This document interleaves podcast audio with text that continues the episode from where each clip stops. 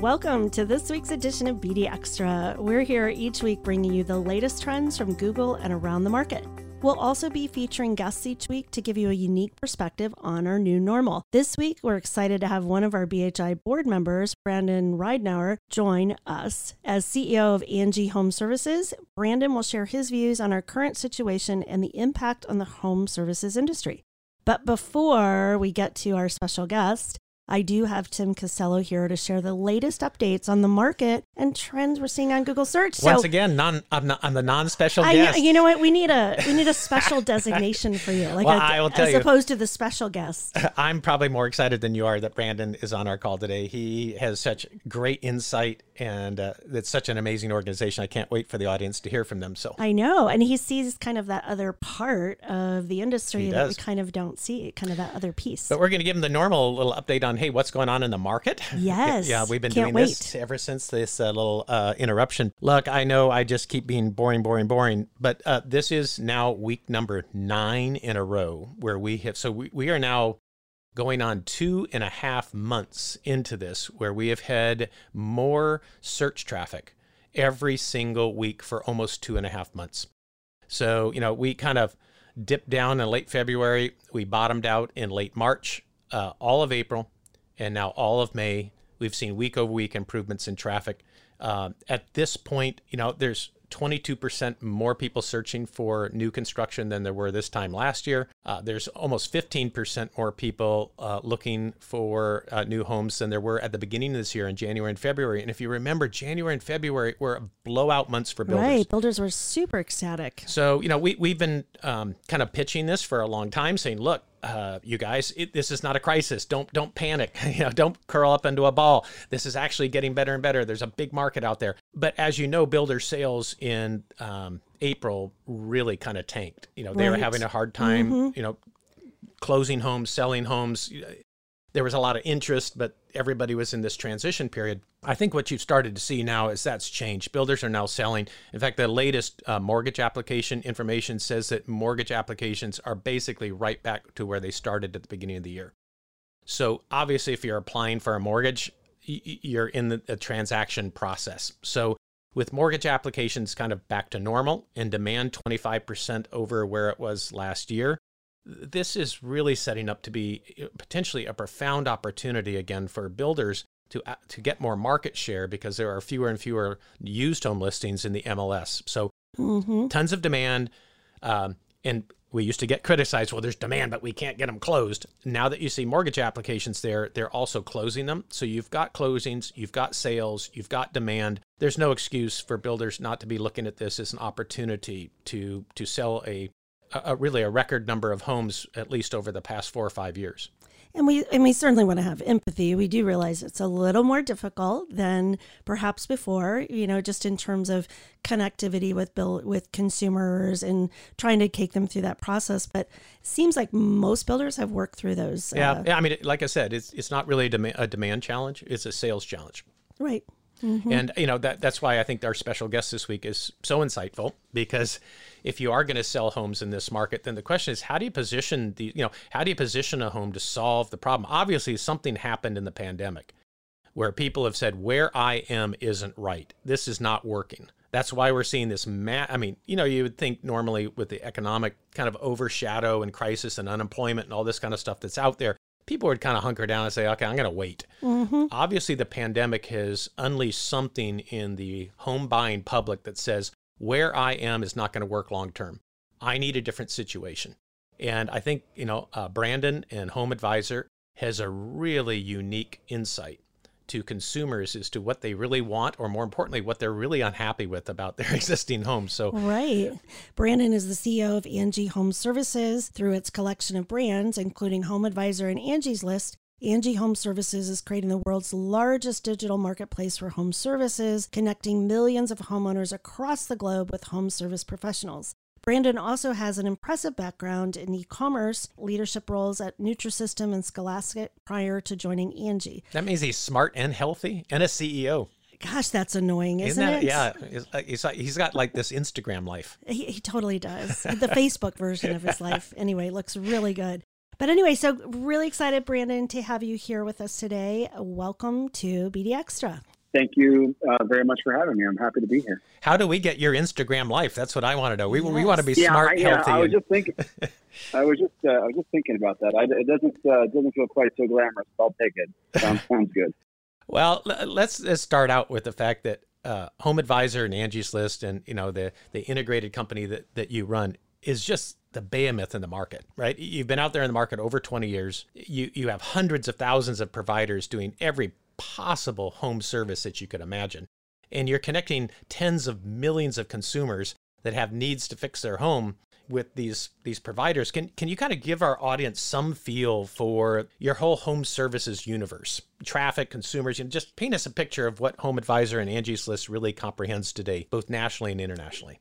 Yeah, it really it really has gotten to be an absolutely enormous uh, marketplace in terms of scale.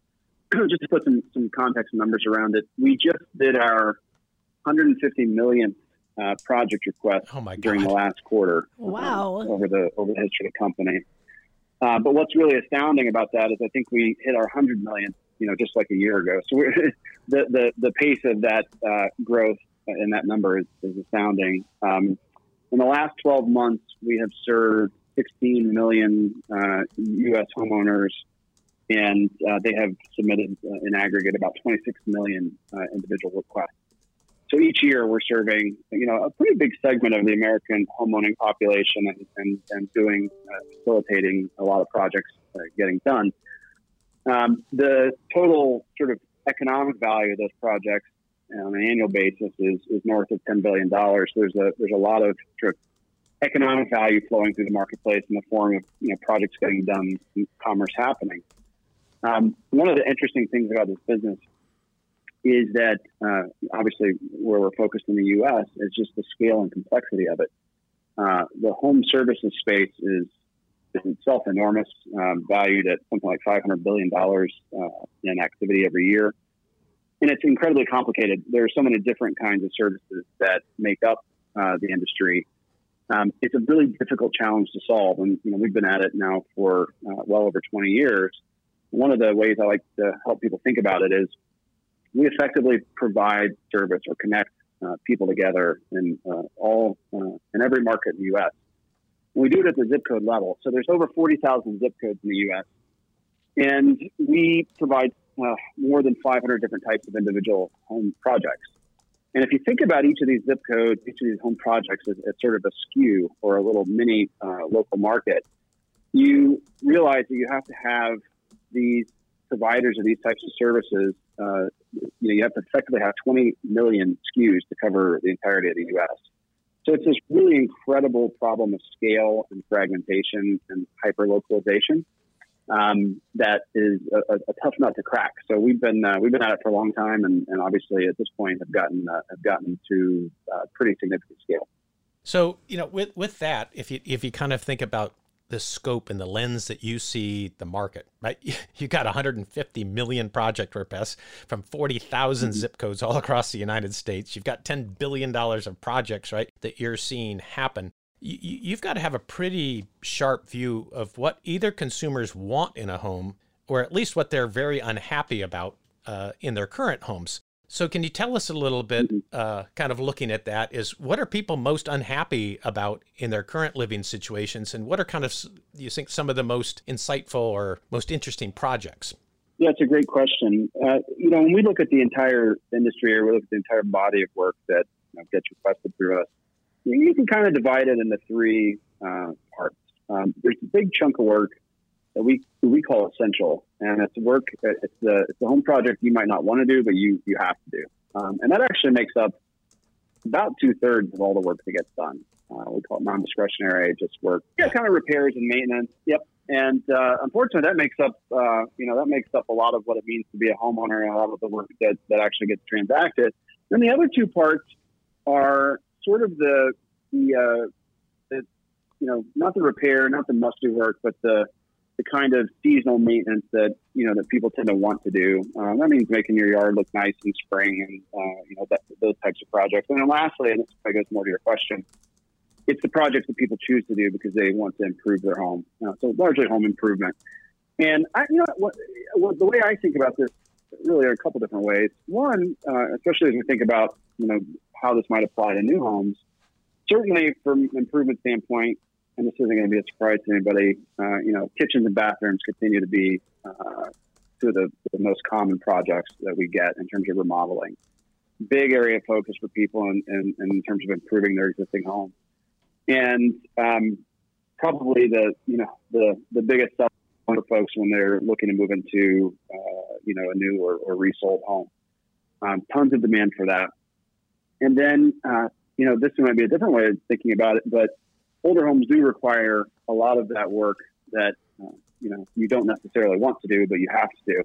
So when I think about you know when I think about the work people do and, and what they really want in their homes or what they might not want, it would be uh, in general, uh, people like uh, new when it comes to kitchens and bathrooms, and then I think people have pretty vested interest in a, in where they can, avoiding the uh, you know heavy lifting of having to upkeep and maintain an older home that might require lots of that uh, that uh, non-discretionary work that you just don't have a choice about. You know, on that, it's kind of interesting because so many times um, when you're buying real estate, especially when there's um, you know kind of an agent involved or something like that, right? Uh, all homes are treated the same.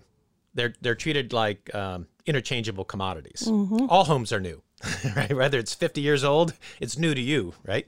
And um, mm-hmm. you know, within the new home industry, we kind of characterize that there's used homes and there's new homes, and they're very different. And you kind of touched on two things: one, the increased cost of maintenance on the older homes because of either the architecture or the materials, or just the the, the stage in life, right, that the individual systems are. Uh, and then second, the outdated architecture requiring these kind of major projects of kind of uh, pantry, you know, uh, adding a third car garage, bigger kitchens, you know, adding another bath because it was only one and a half bath home, right, when it was originally built. Have you ever looked into what the cost of all this is and kind of the some of the cost difference between new and used? Well, we we've definitely looked at the cost of maintaining uh, older homes, and you know, as you, as you know, it's it's quite significant, and uh, I think the estimates are up to eight percent of the home value annually. Wow, um, which is probably more than most people spend, uh, uh, quite frankly, but it is more in the ballpark of what they should spend uh, to maintain the home and keep it up to date. Uh, that doesn't even get to, I think, the type of thing you're talking about, which is what does it take? What does it require to modernize a home uh, to, to get it to a level that meets uh, where people's expectations are today? And that's where you get into these much larger projects like home home remodels, home improvement, um, whether it's having a, a home that will uh, you know, adequately support an AC system, uh, which you know uh, Texas is one thing, but lots of part of the country, you know, maybe 50 years ago it wasn't. It, you know, central air wasn't uh, de facto included, and some of the houses aren't even uh, really, um, structured in a way that they're easy to, to put in. Uh, but of course, now expectations are such that most people do expect those kind of systems. And I don't think we've quantified the cost of home improvement, but those those are very expensive projects, as you can imagine. And are there any uh, trends with respect to things like you know just take kitchens as an example or or baths? I don't care either one, but you know these are the like you said the classic big renovation projects. Are we seeing these projects getting more sophisticated and more expensive over time, or you know what, what's kind of the trend with those projects? Yeah, they definitely they definitely are getting more expensive. I think there's a lot more focus put into um, you know building out sort of uh, the idea of a chef's kitchen, if you will, and mm-hmm. and those have trended uh, much more expensive. Um, one of the challenges, I think this is true for for both improving and remodeling kitchens, but also um, for those folks that might want to custom build a new home, uh, and really across the board in home services. There's a massive current imbalance in the workforce uh, from a supply and demand perspective. So one of the challenges people have is actually finding, you know, finding a company that can take on these projects and do so in a timely manner. And um, you know, we have, we've seen you know, the time for custom builds uh, really, I guess, get extended, driven mostly by uh, labor shortages, and then the same thing with remodels. We have uh, we have generally seen that these companies are pretty backed up, and you've got to get their schedule well in advance. So, I think those. I think the difficulty in getting some of these very big projects done is um, is is, is top of mind for homeowners. And obviously, that's what we do as a business is help make that process a lot easier. But the reality is, I think structurally in the U.S. economy at the moment, you know, there's a, generally speaking a, a skilled trades shortage um, in uh, in our industry. It seems like a builder should should take a little short course in this, though, in a way, right? If you've got a client and they're looking at you and they're looking at used homes, knowing what the maintenance cost of used homes in your market is, knowing what the average cost of a bath or a kitchen remodel is, mm-hmm. just talking about how hard it is to find right. people to take on mm-hmm. those projects and how long they take it almost seems like that should be a core part of the marketing message of new. That the promise of new is you move in, and the moment you're there, it's done. You know, you you don't have this I burden. think so, and I think there's a growing. You know, I really think people there's a growing awareness of how difficult it is. Uh, you know, to, to, take on these projects uh, on your own find the company to do it and then live through it. Um, and especially if you're living in a house at the same time, it's uh, you know, as, as, as, most people know that have been through it, it can be a painful process. So certainly, it's a big differentiator from my perspective, uh, being able to, move into a brand new home where all these things are uh, are, are, there from the get go. Um, and I think, like you said earlier, quantifying the cost of lower maintenance uh, in a new home over over the first you know several years at minimum, if not not quite a bit longer. Yeah, it seems like it's kind of a missed part to a certain extent of the sales proposition. We kind of don't we kind of just ignore it. And in a way then the the listing agents of these used properties get to control the storyline. Right. Well, and then we watch HGTV. Two hunky guys show up, and in half an hour, your beautiful house is remodeled and it's all new and shiny. And, and that's the way it goes at Home Advisor, right? It's just thirty minutes for any any major remodel of your home. Right. Well, and they're super attractive. That's right. right. Make it very simple. Very yeah. hunky guys show up. So uh, right. we've all been spending a ton of time in our homes uh, recently, and uh, to me, it kind of could result in this uh, love it or leave it episode, right? Of, oh my God, I have spent mm-hmm. like 24 hours a day for like eight weeks in my home. I haven't gone anywhere. You either kind of fall in love with it and endear it, but you find out that it needs some things to be fixed, or you know, you things just that have been on your list uh, forever are now a, a, bigger irritant. Yes, and I have an engineer husband, so of course we do them all ourselves. Excellent, um, which is just so amusing. Excellent. Very. So, so, what behavior changes have you seen that have been wrought from the pandemic? Have you seen any kind of uh, shift in focus of what people are working on or project focus that's that's different now? Yeah, so we are seeing what can only be described as an enormous behavioral change, and I think I think the only question is, uh, you know, how how sustainable is it and how long does it persist? Um, but the, the behavioral change we're seeing is, uh, you know, people are there's a few different aspects of it, but all all interrelated, and it comes down to the fact that people are spending way more time in their home and expect and expect to spend more time in their home, you know, for the the, the, the at least the medium term, if not if not longer. And one, uh, spending more time in your home certainly means more wear and tear in your home. So we're seeing, you know, the need for maintenance go up. Two, uh, spending more time in your home means you notice uh, a lot of the things that um, you know uh, needed to be done, but maybe uh, you could uh, turn a blind eye to before. and then the third one is spending more time in your home having the home be more of the central hub where your entertainment is and where your life is is resulting in people saying, "Well, I might as well make this place nicer. you know, I'm going to be here a lot more, and I, I, might as well make it a more enjoyable and, and pleasant place to be. I'm not traveling. Uh, I'm not spending money on vacations. I am not spending money on dining, uh, but I am here, and we're just seeing that uh, that leads to a, a, dramatically sort of increased interest in people wanting to improve their home.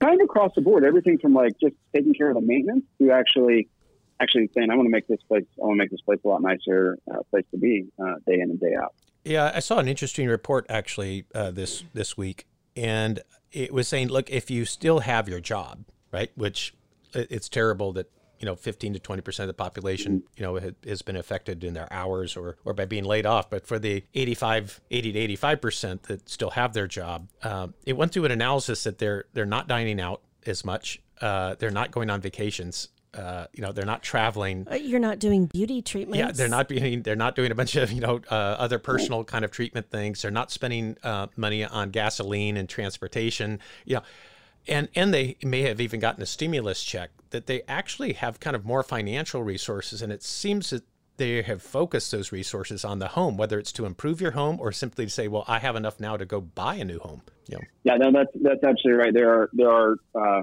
two things that are happening. One is an intense focus on making the home a better place to spend time.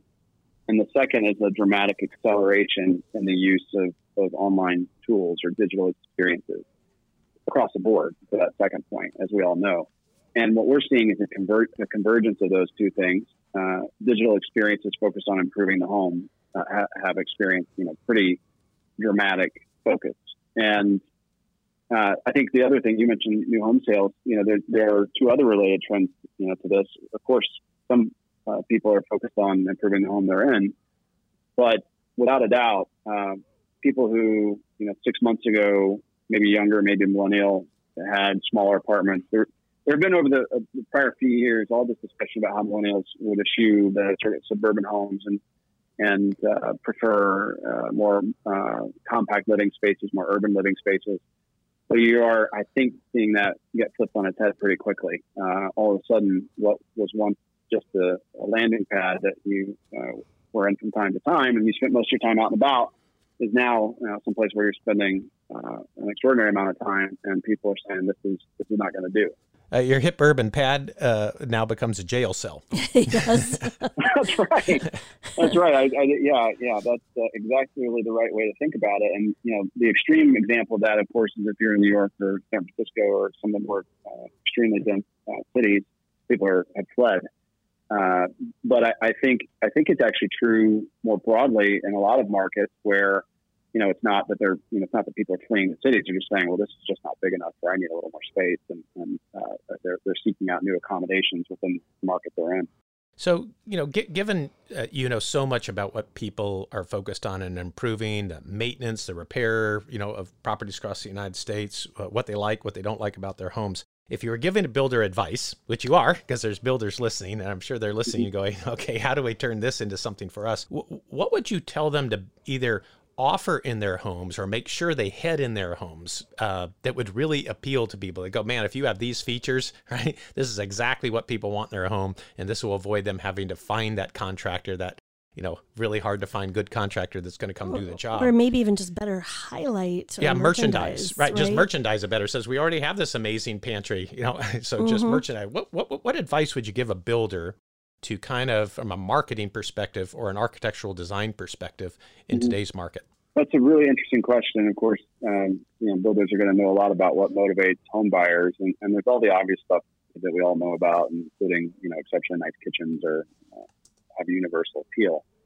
What I would suggest thinking about, uh, I'll use Tesla as an example, um, which has completely differentiated itself you know, in the in the in the automobile industry effectively by focusing on technology rather than the, the traditional elements of of uh, you know how cars were sold, and uh, and has positioned itself as a platform, and you know that has shown to have pretty dramatic appeal to millennials and younger.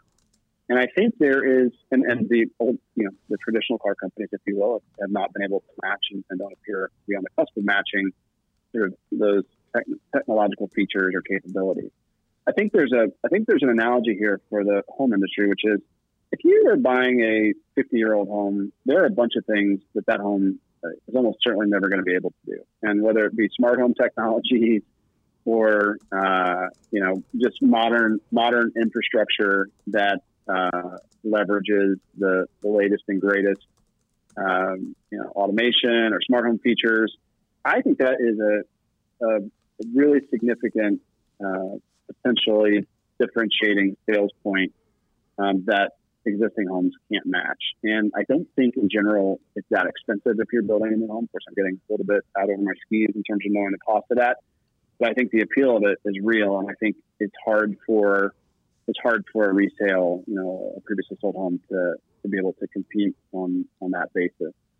So yeah, and I That's think you know the, the and then, I was going to say I think the pandemic also has some interesting issues there because you know part of this is can you design a home to be kind of more uh, more touchless? And uh, smart mm-hmm. home technology kind of plays into that right? Where if everybody yeah. can control the lights, the heat, the blah blah blah, the lock, you know, all this kind of stuff in your home, and you can all do it from the, the privacy of your own phone, and you're not touching communal switches and communal devices, right? There's just fewer vectors for disease transfer as well. Yeah, and if you ever look at the the, the cost of retrofitting, which which which I have uh, an existing home with these kind of technologies, it's pretty prohibitive, and most people in a home are not going to replace all the locks and you know replace all the lighting fixtures and, and, and all of that sort of thing.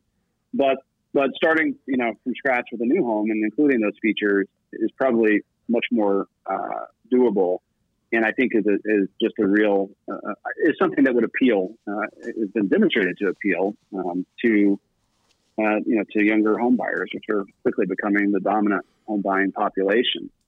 Um, there's one other thing I was going to say about that, which is you know the same population uh, also really is not a DIY. Uh, well, let me say it differently. Uh, younger home buyers tend away from DIY more than previous generations have uh, in terms of do-it-yourself uh, home care. So it does seem to me that there is some opportunity to to uh, appeal on that front, whether it's just the fact that a new home requires less uh, maintenance, or whether there's something that can be included that's a little more comprehensive that says, you know, this you don't have to deal with maintenance for the, the first 10 years of home ownership. Um, people don't want to do it and they don't want the headache. And the more you can make it a, uh, a, a, seamless experience where uh, I don't have to worry about, um, you know, the traditional headaches of home ownership, I think, I think that's an interesting area for exploration. And, and I, don't, I, don't, know that it's a, a component of what is sold today you know, uh, kind of playing off your car example, you know, the car deal, the car industry is kind of does with kind of bumper to bumper warranties, and there's always been this question in our industry if what if you had a new home door to door warranty, like a door to door five year warranty that says everything in your home is included under warranty in five years, even including kind of basic maintenance as a service that would come and kind of do mm-hmm. whatever maintenance is required over that five year period. That product would just be so differentiated in the market from a used home, right? You could move in and know for five years you basically don't have to do anything. That's exactly right. People want that, that sort of condo lifestyle but they don't want the condo anymore apparently, right. and they want the space. Um, so, but if you can give them the homeowner, the home ownership experience that's lightweight, you know, and that takes a lot of the headaches out of it, um, certainly the used home market can't match that, as we know. All right. Well, I'm going to uh, switch gears on you and ask you a couple other questions. Like, first of all, like, what are you doing to keep sane in in your uh, two and a half month little home sojourn? Do you have any tips for us? oh yeah, you know, it has been uh, uh the first I would say four to six weeks were uh, extremely hectic. We've got almost 5,000 uh, employees globally, and so trying to trying to get everybody uh, into a safe working position and, uh, and ensure we had continuity uh, in terms of operating the business was pretty all consuming. But things have slowed down materially, you know, over the over the back half of this uh, of this experience. And I'll be honest, I don't I don't have any great tips. I I do two things. I've got three little kids uh, 6, 10, and 11. And when I'm not working, um, because they are not in school and they're socially isolated, um, I spend a ton of time uh, helping make sure that they, you know, they uh, are entertained and, and have things to do, and uh, that this experience uh, isn't uh, isn't one that they'll you know look back on uh, too too terribly negatively. Um, that's that's a pretty big job. So between my day job and trying to you know, cook and clean and, and, and keep entertained uh, the family, it's pretty big. But outside of that, I find myself, and this is not within my personality at all, um, I find myself focused on home projects uh, because I'm home all the time, and uh, so working on the sprinkler system and you know putting down grass seed and name it. Um, so I, I, have been doing that a lot. Uh, I, I, see where it's coming from because I'm experiencing it firsthand. I was going to ask you actually that question is like is your are your is your family like the shoemaker's children where you know your house is is just a wreck because it never gets worked on by anybody or is it absolutely perfect? It's like the the paragon house in the entire neighborhood. All you know, right. we're, we're somewhere in between. I, I, I would not be I would not be terribly. Uh, I norm normally would not be somebody who spends a ton of time doing projects at home. But um, one of the things about running a service like ours is you can't really ever understand the experience of your customers unless you uh, use the service yourself and use it to get real work done. So I try to I try to get uh, as many projects done as I can and, and, use our service just so I just so I can stay close to understanding you know the, the good and the bad and the, and the areas where we can improve. So. Yeah. Well, with three kids, I do worry about the ratio of adults to children in your household. I'm sure that's very challenging. Uh, three on two is uh, I, a little challenging. I think his dad wrestling skills are probably really getting honed right now. I mean, they, are at peak performance. yeah. Yeah. So that's why you escape right. into the yard because the kids do scatter, right, when you get to yard work. Um, so then the other question we have is Have you read a really good book um, through all of this? What's the most interesting read that you've had? You know, um, one of the most fascinating things about this pandemic is, and I, I, I've several times taken a step back and, and questioned this, is you would think that I would just be flooded with time. And um, I keep taking a step back and saying, why, why, don't you, why am I not uh, finding myself with more time to do more things? And the truth is, I, I'm stretched very thin. And I think it's the, you know, work is busy, but then I, I think it's the fact that, um, you know, the kids aren't in school and they can't really hang out with friends. And so when I, when I'm not in work, I am, you know, I am uh, spending a, a ton of time, you know, just with family and, um, and uh, very, very dense family unit, you know, um, yes. all of our activities are together. That said, I, I spend a lot of time reading. It's been more focused on, unfortunately, not books, which is uh, where I'd like to be able to, to spend some time. But I spend a lot of time reading, uh, unfortunately, about the COVID situation. Um, a lot of time focused on what the you know what the trajectory of city reopenings is going to be. Uh, we are trying to figure out you know how we're eventually going to get our offices even partially reopened. Uh, we're in I think seven cities, and um, don't have an office open in any of them. And so I spend a lot of time figuring out that and where the best thinking is on that uh, across uh, you know experts and, and other companies uh, like ours.